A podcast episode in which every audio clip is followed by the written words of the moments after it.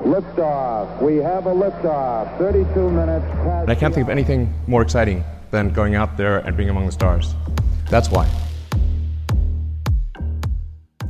Solen kan ikke kun give brun hud og solskoldninger. Faktisk kan solstormen også give hjerteproblemer og forårsage dødsfald. Det viser forskning fra Harvard University og en forsker, som jeg har talt med om de her undersøgelser. Du lytter til den nye rumalder på Radio 4, hvor vi i dag skal se på, hvordan solen både kan gøre livet surt og bedre for os hernede på jorden. Senere så kan du også høre, hvordan Rumkontorets kontorchef forklarer, hvorfor Danmark endnu ikke har skrevet under på NASA's regelsæt for udforskning og udnyttelse af månen, de såkaldte Artemis Accords, som 20 lande indtil videre har skrevet under på. Og til sidst, så skal vi også se, om Kina kan slå NASA og det europæiske rumfartagentur ESA i, hvem der først får prøver tilbage til jorden fra Mars.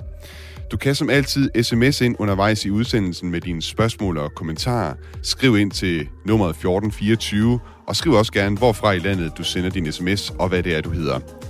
Mit navn er Thomas Schumann. Velkommen til den nye rumalder. Discovery, go at throttle up. Zero G, and I feel fine. Capsule is turning around. Tranquility Base here. The Eagle has landed.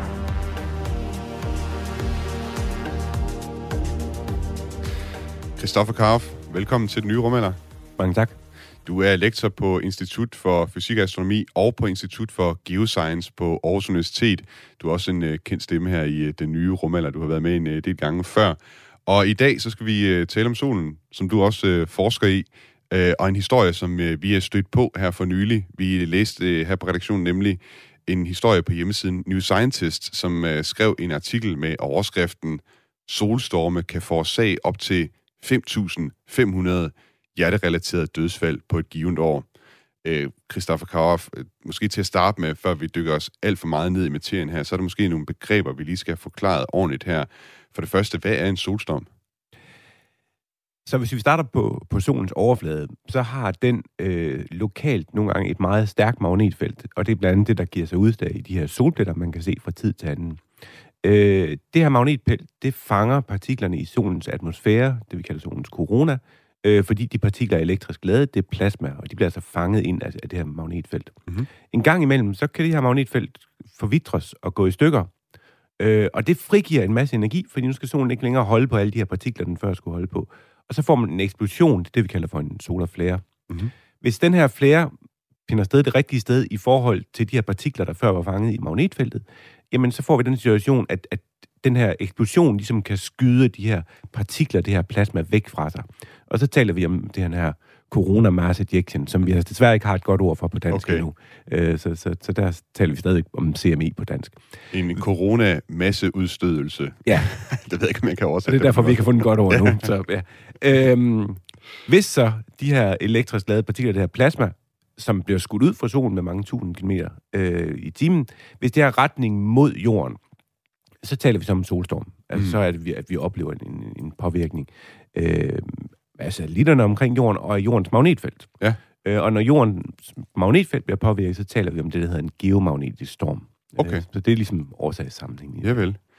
Den her artikel, som vi fandt på New Scientist, øh, den citerer altså forskning fra Carolina Tilly Vieira. Det er en forskningsmedarbejder ved Harvard Universitys afdeling for folkesundhed. Og hun har nemlig fundet en øh, sammenhæng mellem solens 11-årige cyklus og så blandt andet hjerterelaterede dødsfald og også en række andre sygdomme, som hun, øh, som hun forsker i.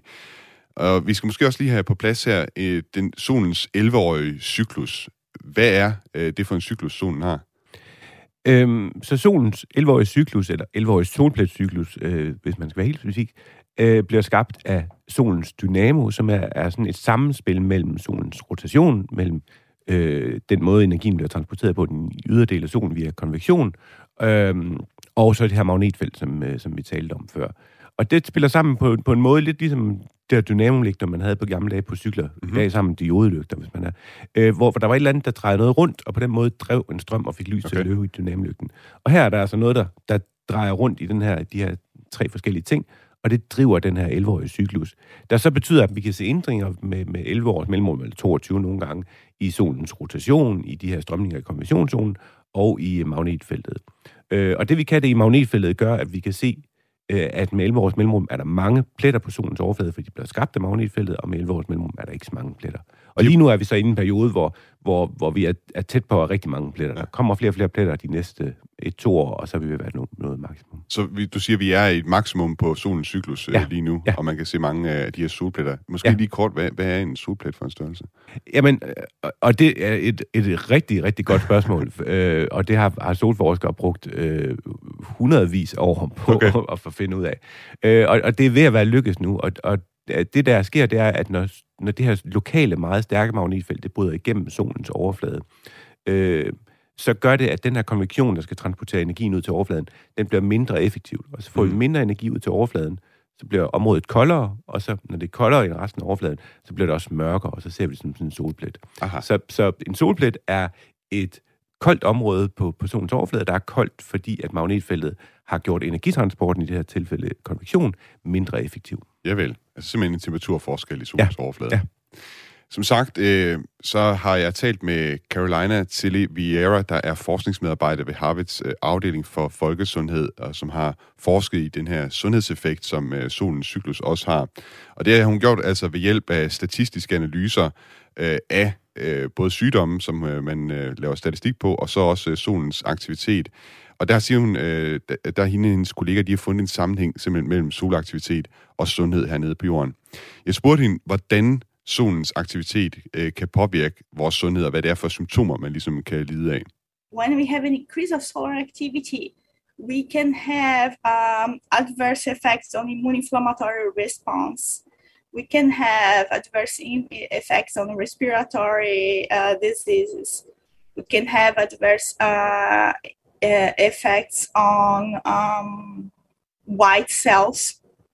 We can have adverse uh, adverse impact on cognitive function that we are uh, writing a paper on that. We can also find an adverse impact on social um, movements that we Mhm. also are we are working on this uh, paper too. I'm working with Andreas Hernandez from University of New Mexico on this paper, and um, and and now and also cholesterol um, heart rate as we just published uh, cardiac arrhythmia um, yes many health and also vitamin b. We found many many adverse health outcomes related to the increase of solar activity which is most related to um, the disruption of the 24 hour circadian rhythm Okay. that modulates our function yes Ja, Carolina Tilly Vieira, hun øh, forklarer altså her, at øh, solaktivitet kan påvirke immunsystemet. Det kan gå ud over vores vejrtrækning. Hun er endda ved at skrive en øh, videnskabelig artikel om, hvordan det påvirker kognition, altså hvordan vi tænker, og endda også øh, sociale øh, bevægelser, nævner hun her. Jeg bad hende også beskrive, hvordan solaktivitet, altså simpelthen komme med forklaringen på, hvordan solaktivitet øh, på solen, det ender med at påvirke sundheden hernede på jorden. when the sun is increasing its activity, uh, it releases more uh, electromagnetic radiation that mostly, for example, during solar flares or corona mass ejections, we have an increase of release of solar mass that can shock the Earth magnetic field. And this shock can produce electric discharge in the, elect- uh, the Earth's magnetic field that can go uh, enter into the earth and and also increase the surface uh, geoelectric uh, currents at surface and can also come from the atmosphere and cross the atmosphere changing the aerosols uh, composition and physiochemical dynamics. And we can breathe in these um, aerosols. Hun siger her, at øh, når man har en øh, solstorm, så kan sådan en solstorm gå ind øh, og påvirke simpelthen øh, elektromagnetisk mængden af aerosoler i øh, atmosfæren. Jeg vil lige ind og læse op på, hvad en aerosol er. Det er altså små partikler og sådan noget, som kan, blive, øh, som kan være i atmosfæren, og som øh, hun så siger, at dem kan vi indånde, og det er simpelthen indåndingen af de her øh, aerosoler, som kan have forskellige påvirkninger af vores øh, sundhed her. I forhold til, hvad man så kan gøre ved øh, det her, der siger hun, at øh, forskningen på det her område stadig er på et meget tidligt stadie, øh, og det er svært at sige, hvad man kan gøre. Hun peger på, at man måske eksempelvis kan kigge på øh, vitaminer og deres effekt.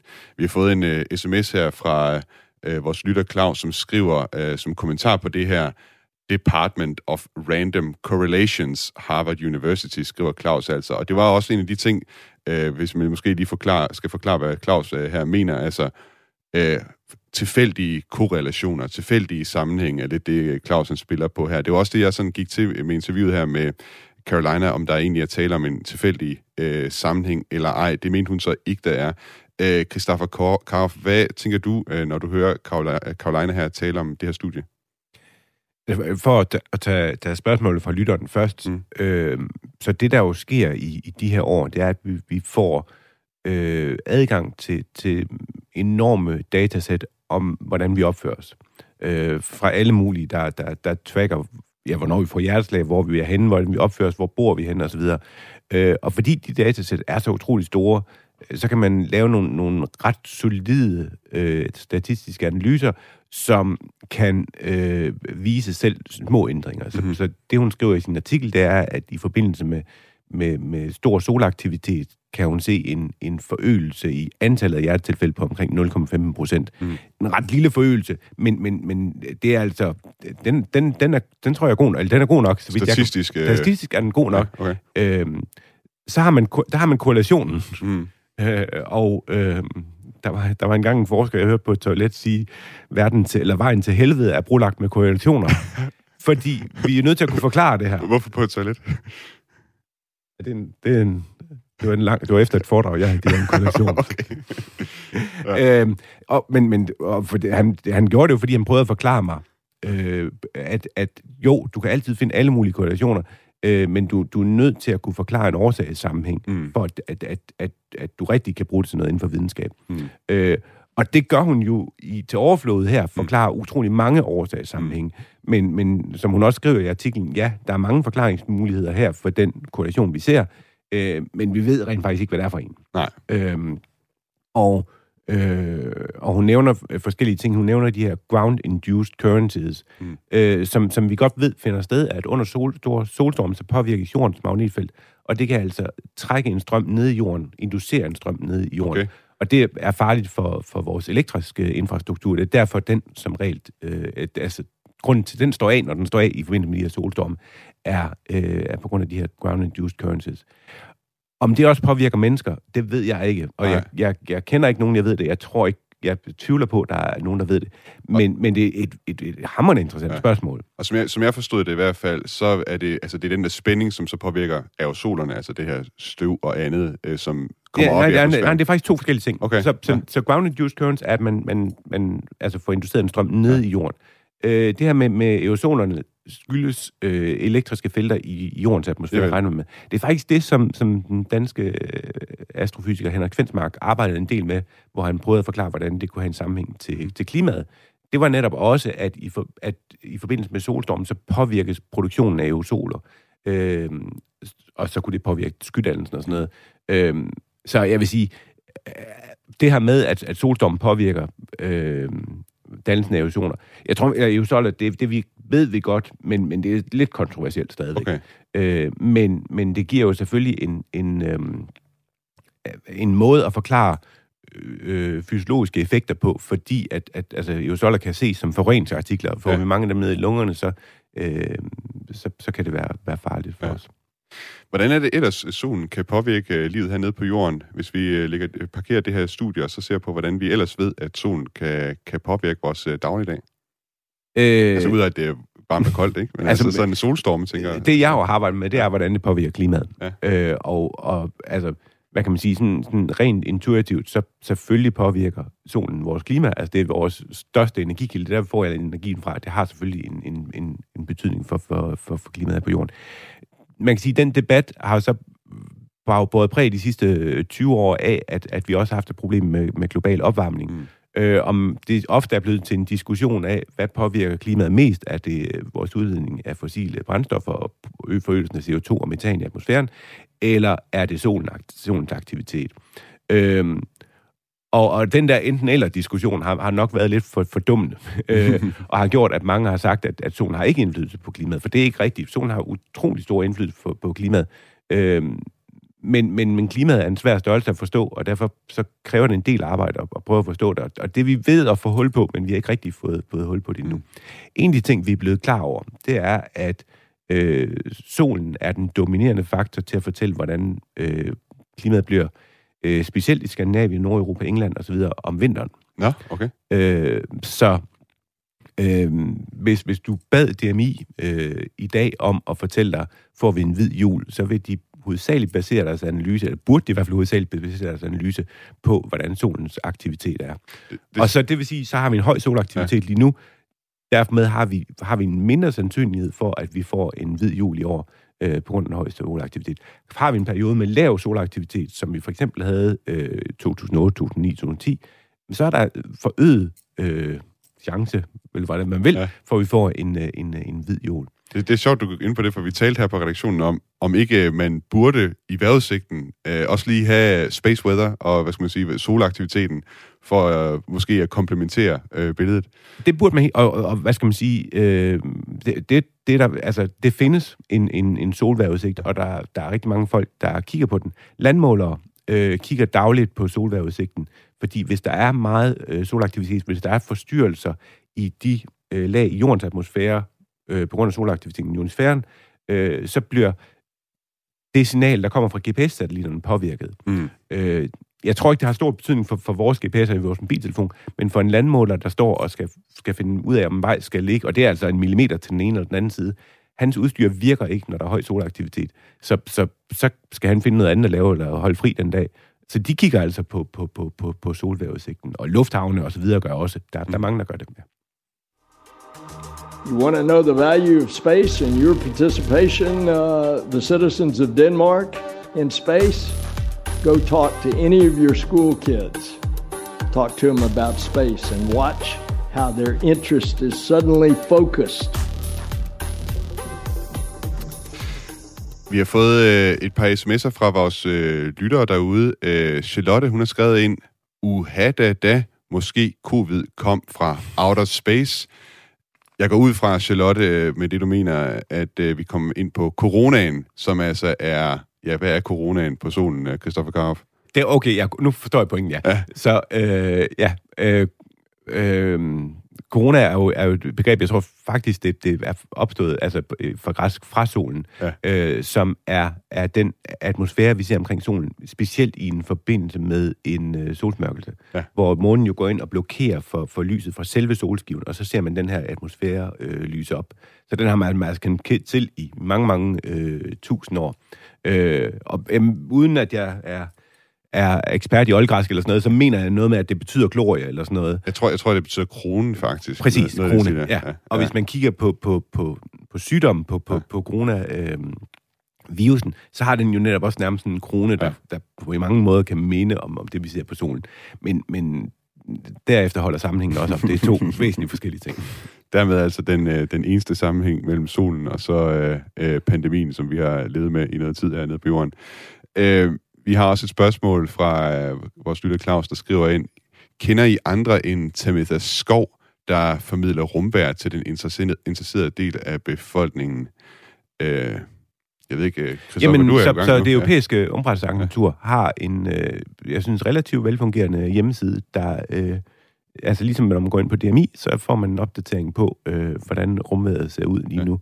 Øh, og, og lige præcis også får man, om, om der skabes de her ground-induced currencies, øh, current, Currencies. currencies, Ja, ja. det er godt med alt det her engelsk-danske.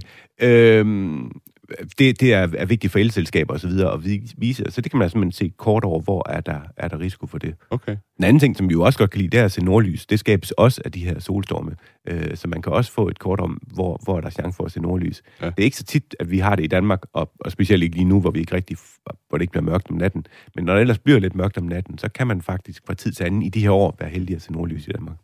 Vi skal også lige øh, vende en anden historie, som handler om, hvordan solen så rent faktisk kan, kan gavne os, som man kan sige. Den, den gavner os øh, det meste af tiden, fordi den giver os øh, lys og, og varme osv., og men øh, på en måske lidt øh, anden måde.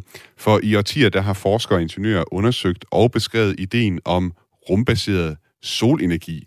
Man skal sådan forestille sig enorme solpaneler i rummet, som kan opfange solens lys døgnet rundt, uden at de bliver påvirket af skyer og smog og nat og dag hernede på jorden. Ideen den er dog blevet på tegnebrættet, for det er meget svært at bygge de her solpaneler i rummet, øh, og, og så også bygge dem store nok til, at det egentlig kan gøre en forskel, og få strømmen ned til jorden igen. Men i Kina der er man altså ved at lave øh, eksperimenter i ret stor skala, som måske kan gøre det her til virkelighed. Kinas Xi'an Universitet har færdiggjort, hvad de kalder verdens første jordtestsystem til rumbaseret solenergi. Ude i parken på universitetets campus, der står der en 75 meter høj stålkonstruktion, og det her anlæg det er altså designet til at indsamle solenergi, og så omdanne det til jævnstrøm, og jævnstrømmen skal så omdannes til mikrobølger, som via en antenne, antenne altså kan transmitteres øh, ledningsløst over en afstand på 55 meter. Ideen er simpelthen at blive klogere på, hvordan man kan transmittere strøm fra solpaneler i rummet og ned til jorden i stor skala. Øh, Christoffer Karoff, øh, den her idé om rumbaseret solenergi, det er en, der har været der i mange år. Jeg har også øh, læst mange gamle tekster om det helt tilbage fra 70'erne, også for oliekrisen osv. Hvad er det for et potentiale, forskere og ingeniører de ser i det her? Ja, det er meget lidt at, at, at skive et svar på. Ja. Så hvis man kigger på, på solen, så hvert sekund, så producerer den så meget energi, at det kunne dække jordens samlede energibehov i en halv million år. Hold da Så altså, det er en meget, meget lille promille af solens energi, vi skal kunne finde ud af at udnytte. Så har vi ikke nogen problemer med, med vores øh, energibehov her på jorden længere. Så har vi ikke problemer med gas fra Rusland, eller øh, global op, eller hvad, ja, drivhuseffekt og så videre, så, så er det løst.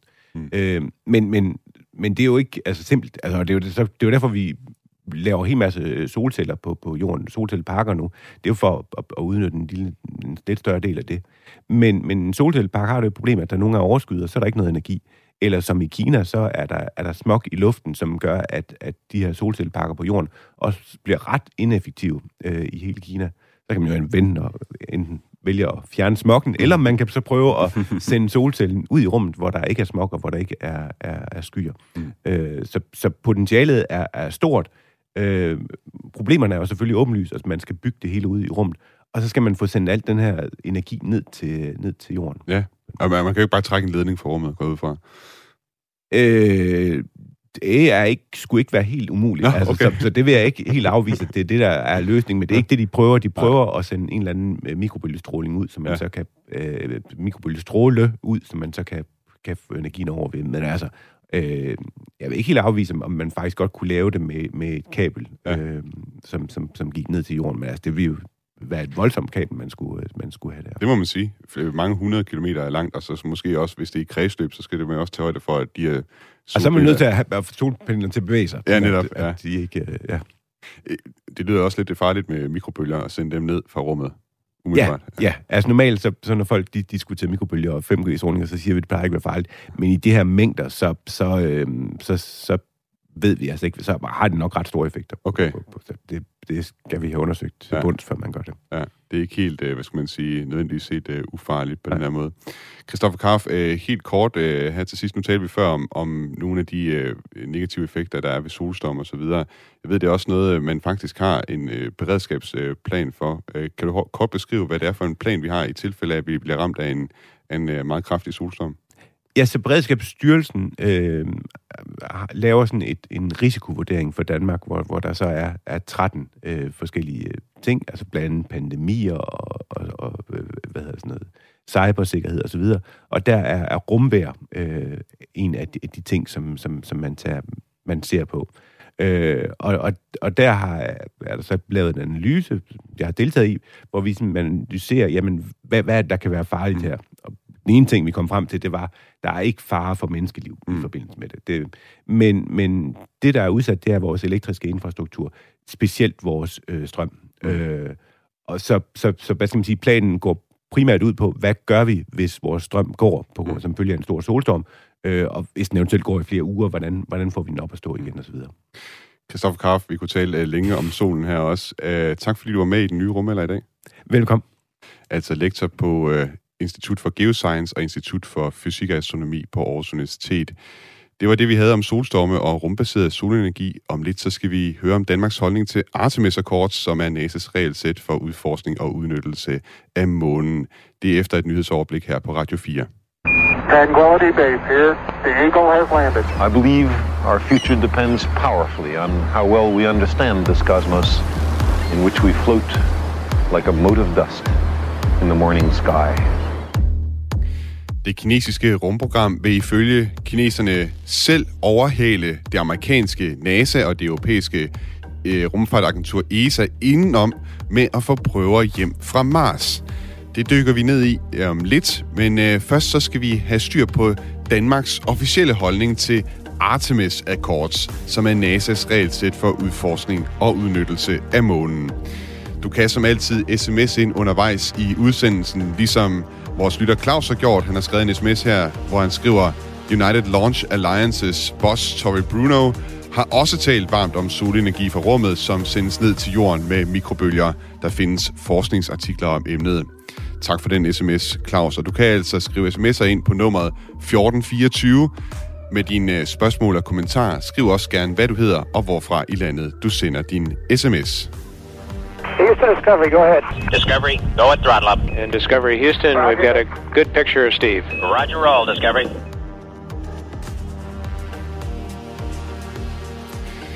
I sidste udgave af den nye rumalder, der forsøgte vi at finde ud af, hvorfor Danmark ikke har skrevet under på NASA's Artemis Accords, sådan som 20 lande indtil videre har gjort, senest Frankrig. Det ministerium, som arbejder med rumfart i Danmark, det er Uddannelses- og Forskningsministeriet. Og det er mere specifikt rumkontoret, som hører under ministeriet, som sidder med de her opgaver. Og vi søgte altså en øh, agtindsigt her på redaktionen hos Uddannelses- og Forskningsministeriet for at finde ud af, hvor meget man i ministeriet har beskæftiget sig med Artemis Accord, som altså er NASA's regelsæt for, hvordan man vil udforske og udnytte ressourcer på månen. Og her der fik vi et notat fra den 14. juni 2022, som giver en generel beskrivelse af Artemis Accords, og så står der til sidst i det her notat. Rumkontoret tager for så vidt angår ovenstående beskrivelse generelt forbehold for, at vi ikke har foretaget en dybere vurdering af aftalen og dens konsekvenser for Danmark specifikt og rumfart generelt. I går der ringede jeg så til Peter Slot, som er kontorchef på rumkontoret, og jeg spurgte ham, hvorfor Danmark ikke har foretaget den her vurdering endnu. Vi ikke fundet anledning til øh, på nuværende tidspunkt. Vi er selvfølgelig opmærksom på, at øh, aftalen Artemis Accords øh, findes, og vi er også opmærksom på, at nogle lande har øh, skrevet under. Men jo netop også, at øh, det ikke er så mange lande, der har skrevet under. Mm-hmm. Øh, det er jo langt de fleste medlemslande af ESA, og langt de fleste medlemslande af EU, som er de to organisationer, vi er med i på rumområdet, har jo ikke skrevet under. Mm. Hvad, hvad skulle være anledning til, at I øh, altså begynder at overveje, at man skal skrive under på det her? Jamen, det er svært at sige. Altså, øh, øh, som sagt, så følger vi jo, hvad, hvordan andre lande de forholder sig øh, til det her. Og det er selvfølgelig ikke sådan, at vi bare skal skrive under, fordi andre lande gør det, men når lande som Norge, Sverige, Finland, Holland, Belgien, Østrig, Schweiz øh, og så videre ikke har skrevet under, og heller ikke Tyskland og sådan noget, så har vi ikke vurderet, at der er behov for at gå ind i en nærmere analyse af det her på et nuværende tidspunkt. Men, men hvorfor er det, at det er sådan nogle lande, der skal afgøre Danmarks øh, stillingtagen til det her? Kunne Danmark ikke øh, selv, øh, hvad skal man sige, tage stilling til det her uafhængigt af andre lande? Det kunne man jo i princippet godt tænke sig, men øh, hvad hedder, det, det er jo naturligt, at vi kigger øh, på de andre lande. Altså, vi jo, har jo øh, en forpligtelse i forhold til FN-traktaterne, og det er jo typisk der, øh, hvad skal man sige, man diskuterer den slags ting. Nu er der så en øh, aftale, øh, som er lagt frem, som knytter sig til FN-aftalen, men som ikke er i FN-regi, der ser vi selvfølgelig, hvad andre lande gør. Okay. Øh, har du noget bud på, hvor mange lande, der skal til, før det er, at øh, man fra den side kunne overveje, øh, om man skal skrive under? Nej, altså, det må også afhænge, altså, øh, hvad skal man sige, når man øh, hvis der kommer rigtig mange af de lande, vi normalt sammenligner os med, der skriver under, så vil vi selvfølgelig kigge på den. Mm-hmm. Men som jeg sagde, så er det jo ikke sikkert, at øh, det fører til en dansk undersøgelse. En analyse, som vi jo altså ikke har foretaget, vil jo blandt andet være om, hvordan den her aftale egentlig er i forhold til øh, de FN-traktater, Danmark er forpligtet af. Mm. I øh, sidste uge, der talte vi med professor på DTU Orbit, John Leif Jørgensen. Han øh, leder instrumenteringsafdelingen og har instrumenter på en række forskellige NASA- og ESA-missioner. Han havde en øh, lidt anden forklaring på, hvorfor Danmark ikke er med i Artemis Accord til nu. Vi kan lige prøve at høre, hvad det var, han sagde, da vi øh, talte med ham i sidste uge. Det, der er problemet, er i virkeligheden, at hvor skulle vores ministerium egentlig være klar over, at det er noget, de bør gøre? Det skal de jo have at vide af nogen. Ja, han siger altså her, at der, der mangler nogen til ligesom at forklare ministeriet, øh, altså vejlede ministeriet om sådan noget som Artemis Accords. Og så sagde han også det her. Vi har et, et rumkontor, som øh, jeg tror, det er 10 mand, som skal prøve på at klare alle mulige nationale og internationale forpligtelser. De har jo ikke en jordisk chance for at tage sådan noget her op. Peter Slot, er problemet i virkeligheden, at der er alt for få kræfter på rumkontoret til, at man også kan tage sig af en opgave, som for eksempel at få vurderet Artemis Accords? Nej, det vil jeg ikke sige. Øh, nu kan jeg jo ikke vide helt, fordi vi jo netop ikke har foretaget analysen, hvor mange ressourcer, der ville skulle gå til det. Men altså, som jeg sagde før, så øh, øh har vi de her FN-traktater. Der er en ny aftale på vej, som amerikanerne initierede. Vi følger, hvad andre lande, som vi sammenligner os med, øh, gør. Og herunder kan vi jo sige, at langt hovedparten af EU's medlemsstater ikke har skrevet under, og langt hovedparten af ESA's medlemsstater ikke har skrevet under. Så på den baggrund, så tror jeg, at vi meget godt, øh, hvad skal man sige, har fingeren på pulsen mm-hmm. i Mhm. den sammenhæng. Vi, vi vil også gerne have haft en kommentar fra uddannelses- og forskningsminister Jesper Petersen, men øh, vi fik øh, det her svar fra ministeriets øh, presseafdeling, og jeg læser lige op her, hvad, hvad vi fik af svar. Ministeriet kan ikke komme med en kommentar, da ministeren ikke er blevet forelagt eller orienteret omkring sagen. I må spørge Peter Slot, hvorfor ministeren ikke er blevet orienteret omkring Artemis Accords. Øh, hvorfor, det kan jeg så bare stille dig det spørgsmål, Peter Slot. Hvor, hvorfor er ministeren ikke blevet orienteret endnu om Artemis Accords? Jamen, det er samme som... Øh, altså, der foregår jo rigtig meget, som du, du også ved på rumområdet, og vi sender jo ikke, øh, hvad skal man sige, orienteringer op om alting, og det er specielt ikke, hvis vi ikke har en særlig anledning til at gøre det. Øh, så det er sådan set øh, meget enkelt. Mm. Nu skrev I det her baggrundsnotat den øh, 14. juni øh, 2022. Det er jo ikke så lang tid siden, at det her baggrundsnotat er blevet skrevet, som vi har fået agtindsigt i. Hvad var anledningen til, at I øh, skrev det baggrundsnotat? Det var fordi, at øh, vi blev bedt om det. Hvem bad jeg om det? Ja, det gjorde departementet. Det er jo skrevet til departementet, som du kan se. Hvorfor mente departementet, at de skulle have sådan et baggrundsnotat? Ja, de ville gerne vide, hvad det var, det handlede om. Formodentlig jeres henvendelse. okay. Altså, det, det er også der har været anledningen til det, eller hvad? Ja, fordi som der jo står nederst i notatet, så har vi ikke forholdt os til det. Øh, mm. Så ja. Hvad bliver sådan et baggrundsnotat uh, brugt til? Jamen, det bliver ikke brugt til mere fra vores side. Peter Slot, øh, mange tak, fordi du vil være med i øh, den nye rumalder i dag. Det var slet. Ja, den her samtale havde jeg altså med Peter Slot, kontorchef på rumkontoret ved Uddannelses- og Forskningsministeriet. Øh, det var en samtale, jeg havde med ham i går.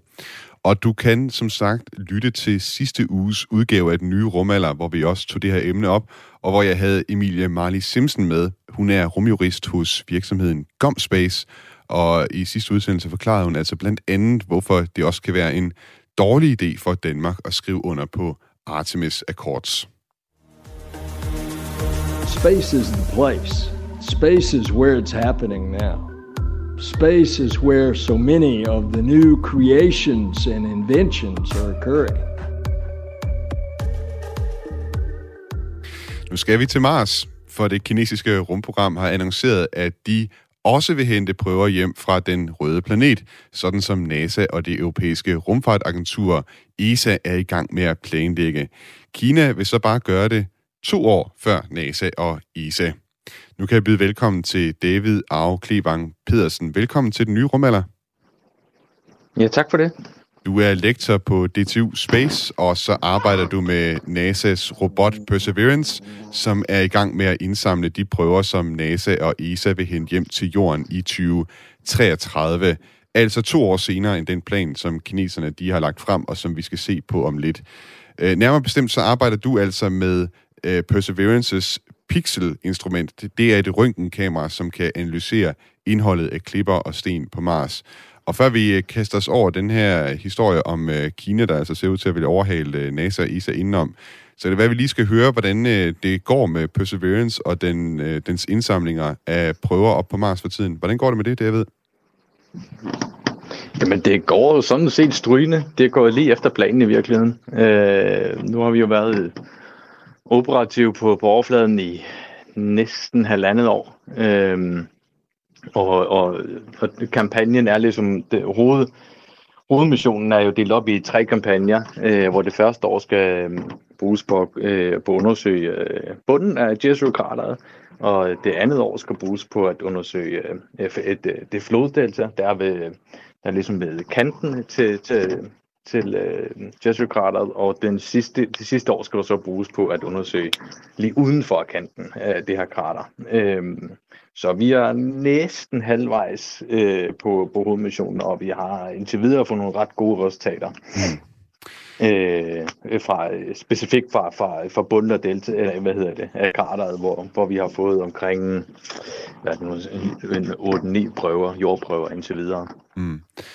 Perseverance og NASA's øh, og ESA's mål, det er altså at hente, altså blandt andet er et af målene for Perseverance, det er altså at indsamle prøver, som skal hentes øh, hjem af, af nogle missioner, der kommer senere. Og det er som sagt, øh, som jeg sagde i oplægget her, altså noget, som ser ud til at få lidt øh, konkurrence, altså hele spørgsmålet om, hvem der er, der får de her prøver hjem først. For på en konference i den her uge på Nanjing University i Kina, der præsenterede Sun Chechu, der er chefdesigner på Tianwen-1-missionen, som er Kinas Mars-robot op på, på Mars. Han præsenterede en ny mission, som skal hente Mars-prøver fra Mars tilbage til Jorden. Planen er, at man vil levere Mars-prøverne tilbage til Jorden i øh, omkring øh, 2031. Det vil altså være to år før, at NASA og ESA øh, ifølge deres planer har tænkt sig at få prøver hjem fra Mars, det skriver Space News. Missionen, øh, som øh, Kina har i øh, planerne skal hedde Tianwen-3 og består af et landingsmodul med en raket ombord, som kan sende prøverne afsted fra Mars' overflade, og så skal den anden del af missionen altså være en satellit, som skal være i kredsløb om den røde planet, som så skal sende prøverne tilbage til Jorden. David, øh, nyhedsmediet øh, Space News, de hæfter sig ved, at den kinesiske mission er noget simplere i sit design end NASA's og ESA's fremgangsmåde. Øh, hvor mange dele er det, NASA og ESA har tænkt sig at bruge på at få deres øh, prøver hjem til jorden? Undskyld, det, det spørgsmål skal jeg lige have. Hvor mange dele af hvad siger du? Ja, nu øh, læser jeg lige op her fra Space News-artiklen her, at øh, Kinas mission består altså af et landingsmodul med en raket ombord, som skal, altså selve modulet skal hente de her prøver ind, og så sende raketten i kredsløb om jorden, og i kredsløb om den røde planet, der vil der så være en satellit, som ligesom kan sende prøverne tilbage til jorden. Det er den kinesiske måde. Øh, så vidt jeg husker, så øh, NASA og ESA, det, den plan, som øh, NASA og ESA har for at hente de her prøver hjem, består af, af, af lidt flere dele. Og mit spørgsmål var, hvor mange dele det ja. er, det består af? Jamen, det er helt rigtigt. Altså, øh, NASA's oplæg, det er, og, og det europæiske oplæg, det er, at man øh, øh at man har et øh, landingsfartøj med raketten, som skal bringe de her prøver i orbit igen. Det er den ene del. Og, øh, øh, og så har man også satellitten, som, øh, og de, øh, som, som skal fange de her prøver i, i orbit om Mars. Øh, så de to elementer er det samme som øh, det kinesiske oplæg. Øh, men øh, det, dertil kommer der så, at øh, NASA's og ASA's oplæg er at have to rover, mm-hmm. der skal samle de her prøver op, øh, som, som, som Perseverance i øjeblikket er jo ved at samle. Øhm, og det, det er noget mere. Øh, og det kræver altså øh, to landings, øh, hvad skal man sige, fartøjer øh, til at komme på, på, på Mars' overflade. Og, og grunden til, at man gør det, øh, det er for det første, at øh, vi har en hel del flere prøver, øh, på, på NASA's oplæg. Det er omkring ah, det, det, det er lav mellem 30 og 40 øh, jordprøver, der er plads til. Øh, hvorimod det kinesiske, det er jo sådan en enkelt landingsfartøj, som bare tager en prøve det lokale sted. Mm-hmm. Øhm, men grunden til, at man deler det op på den her måde, øh, det er også på grund af øh, øh, risiko. Øh, det er sådan, at, øh, at øh, det landingsfartøj, der er blevet brugt til, øh, til øh, Curiosity og Perseverance og NASA, det har øh, det, man kalder heritage. Altså det, det har en arv, øh, mm-hmm. hvor det har vist sig, at at kunne fungere i det miljø, det skal operere i. Det er enormt betydningsfuldt. Det er sindssygt meget værd, at, øh, at man har vist, at man kan operere i det miljø. Øh, fordi har man ikke det, så udgør man reelt en risiko for fejl. Mm. Øh, en væsentligt større risiko. Øh, og det var jo faktisk sådan i, i, de, i, i den designfase, det her øh, Mars Sample Return projekt øh, er i i øjeblikket. Det, det, det er i design, designfasen, de indledende designfaser. Øhm, der har man nu valgt at dele de, øh, dele de her op, fordi oprindeligt havde man faktisk bare et landingsfartøj, som både havde roveren og raketten, øhm, der skulle lande på Mars på et landingsfartøj, som skulle, øh, som skulle lande det sikkert. Men det endte med at skulle bryde med øhm, øh, det oprindelige design af landingsfartøjet, øh, ved at det bliver for stort og for tungt og sådan noget. Det, og, og når man bryder det oprindelige design, så udgør man en risiko, mm. øh, en større risiko for fejl. Øh, så ved at simpelthen dele de to ting op, øh, så kan man bevare det oprindelige design, og, og derved ligesom øh, fjerne noget risiko fra det samlede projekt. Fordi der er så uendelig mange mm-hmm. øh, ting, der skal gå godt mm. ved en uh, Mars Sample Return mission. Og jeg ved, øh, for at få de her prøver hjem. Så derfor vil man for alt i verden øh, reducere risiko. Og jeg ved også, øh, David, at det er også en af grundene til, at NASA's og ESA's planer jo faktisk har forskudt sig lidt, så det nu er, man regner med at hente de her prøver hjem i 2033. Tidligere så var det også øh, sådan, at man faktisk, øh, ligesom med Kina, havde regnet med øh, at skulle have de her prøver hjem i, i 2031, men fordi man simpelthen har revideret planerne, så, så ser det altså nu ud til, at øh, kineserne de på den her måde kan komme først. Det er i hvert fald deres øh, plan. Tror du, at øh, kineserne de kan overholde deres tidsplan, og på den måde altså komme før øh, NASA og ESA med at hente prøver hjem til jorden fra Mars? Ja, altså, jeg tror, der er tidslinjen, at der, at der, at der, er, er der reelt nok. Det tror jeg er helt klart. Øh, og der har, øh, hvad skal man sige, altså der er jo, øh, Øh, det kan jeg ikke se nogen grund til. Det er jo også, som du nævner, en noget simplere, mm-hmm. øh, hvad skal man sige, øh, setup, øh, hvor de bare får en enkelt prøve med hjem.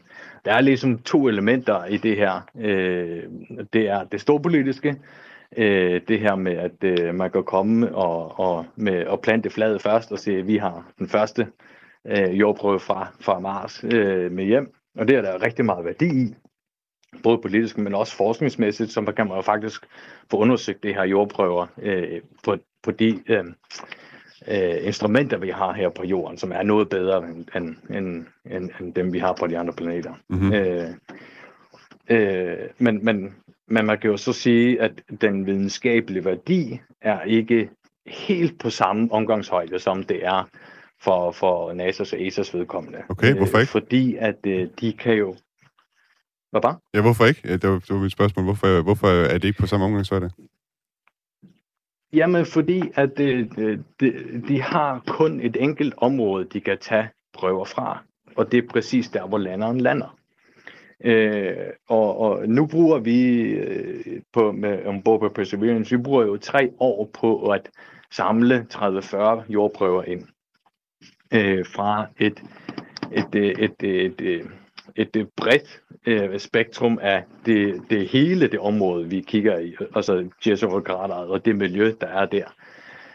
Øhm, og og det, det, det bruger vi rigtig meget tid på. Vi, vi ikke bare, vi prøver så vidt vi kan ikke bare nøjes med det, der er foran os, men faktisk at udvælge noget specifikt, der kan repræsentere en vis historie, en, en del historie af øh, den geologiske proces, der har været på Mars. Øh, øh, og, og det er altså et område, der, der, der dækker øh, adskillige 100 kilometer, øh, Øh, i stedet for bare en enkelt, en enkelt meter, der hvor, øh, kvadrat, kvadratmeter, der hvor, hvor landeren nu er. Og det, det varierer rigtig meget, øh, trods alt. Øh, så, så på den måde har det noget, øh, hvad skal man sige, høj videnskabelig værdi for, for, for NASA's ESA's vedkommende. Look at the space economy, and what does that mean? That means jobs. That means gross national product. David og øh, Klevang øh, Pedersen, øh, nu hvor jeg har dig med, øh, og vi, øh, altså du sidder jo til dagligt med Perseverance-missionen, altså tænker jeg også, at vi skal se på, hvad, hvad det, noget af det næste det er, som Perseverance øh, skal lave. Jeg talte før, der, før vi gik i gang med udsendelsen her om, at, at der er ligesom den næste etape af missionen, som øh, Perseverance øh, skal kaste over. Hvad er det for en etape? Jamen, det er, det, det er ikke længe siden, at vi afsluttede den første kampagne i bunden af. Øh, og nu har vi jo så kørt i en måneds tid, øh, hvor vi har kørt den 5 km øh, over til, øh, til, til forsiden af det her store floddelta, som er groet øh, øh, i bunden af det her krater. Øh, så nu står vi lige foran her øh, ved, ved kanten ved, ved, ved, ved deltaet. Øh, og det her delta, det er rigtig, rigtig interessant, fordi at det er ved deltaet, man forventer at øh, kunne se biosignaturer, hvis de altså er der. Altså, bio, altså det vil sige øh, øh, tegn på, på forhistorisk liv, i, mm-hmm. i, som, som er fossileret i stenene. Øh, og typisk er det, at man finder det enten øh, på forsiden af deltaget, hvor det ligesom gror frem øh, langs bunden af krateret, eller på toppen af, af, af deltaget. Så det er inden for det, øh, det, det og, og vi er lige ankommet faktisk øh, til, til forsiden af deltaget, og det, det, det er sådan set lige blevet besluttet.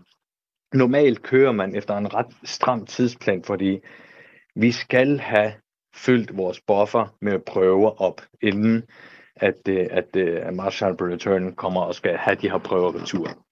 Øh, og så der er ligesom en vis kadence, vi skal følge. Øh, men, men, men i og med, at vi står ved et rigtig spændende sted, og det, øh, så, hvor, hvor der er potentiale for biosignatur, øh, så er det ligesom blevet besluttet mm. at blive hængende lidt her endnu, øh, og, og, og finde den rigtige, det rigtige sted øh, at, at, at tage nogle jordprøver og se, om vi kan finde nogle tegn på det her. Øh, fordi at simpelthen værdien af det vil så være rigtig, rigtig stor. Øh, og det ville være så ærgerligt at skulle misse den værdi. Mm. Øh, men det er svært at finde det her frem. Mm. Øh, og, og, og der er mange ender, der skal mødes øh, for at finde det rigtige sted. Øh, det er sådan, vi har, hvad har vi taget indtil videre på, vi har måske, det foregår sådan, at man man, man, man, man, øh, man borer ligesom et, et lille overflade, eller sliber overfladen af stenen for at se, hvad der er indeni, før man tager en jordprøve, for at se, om den er noget værd. Øh, der har vi nu gjort det tre gange øh, her ved fronten af deltaget. Øh, og det viser sig, at de her sten, de er simpelthen så porøse, okay. at det øh, helt underlaget, det, det, det flækker bare, når, man, når vi går i gang. Øh, og det gør det ret besværligt for os, for os at rent faktisk få en prøve af det. Øh, men vi prøver, øh, så vidt vi kan. Og er det helt øh, lige her kort til sidst, øh, er det rigtigt forstået, at øh, pixel-instrumentet, som du sidder med, kommer til også at spille en meget afgørende rolle, når I skal undersøge øh, det her delta? Altså det er faktisk det instrument, som man kan bruge til at se, om der er de her biosignaturer. Jamen, det er specifikt designet til det. Ja. Øh, fordi at det, man, og det stammer helt fra, hvordan øh, man egentlig beviser, om noget er en gammel en fossileret biosignatur her på jorden. Øh, det er en metode, som, som, øh, som øh, øh vores principal investigator Abigail Allwood, hun, hun brugte, da hun skulle øh, bevise, at det, de ældste øh, biosignaturer, som er fundet i Australien, faktisk rent faktisk er biosignaturer. Øh, der skal man bruge sådan et instrument som Pixel til den, øh, til den ligesom at lægge de forskningsmæssige be, øh, videnskabelige beviser øh, frem for at argumentere for det. Øh, så det her instrument det er specifikt bygget til det, at kunne afgøre, hvorvidt det her det er bisignatur, eller om det bare er nogle aflejringer fra en geologisk proces. Det, mm. det er helt det, det afgør. Og, øh, det er det, der, der skal undersøges, om det er en biologisk proces, eller en geologisk proces, der har lavet de her signaturer. Mm. Okay.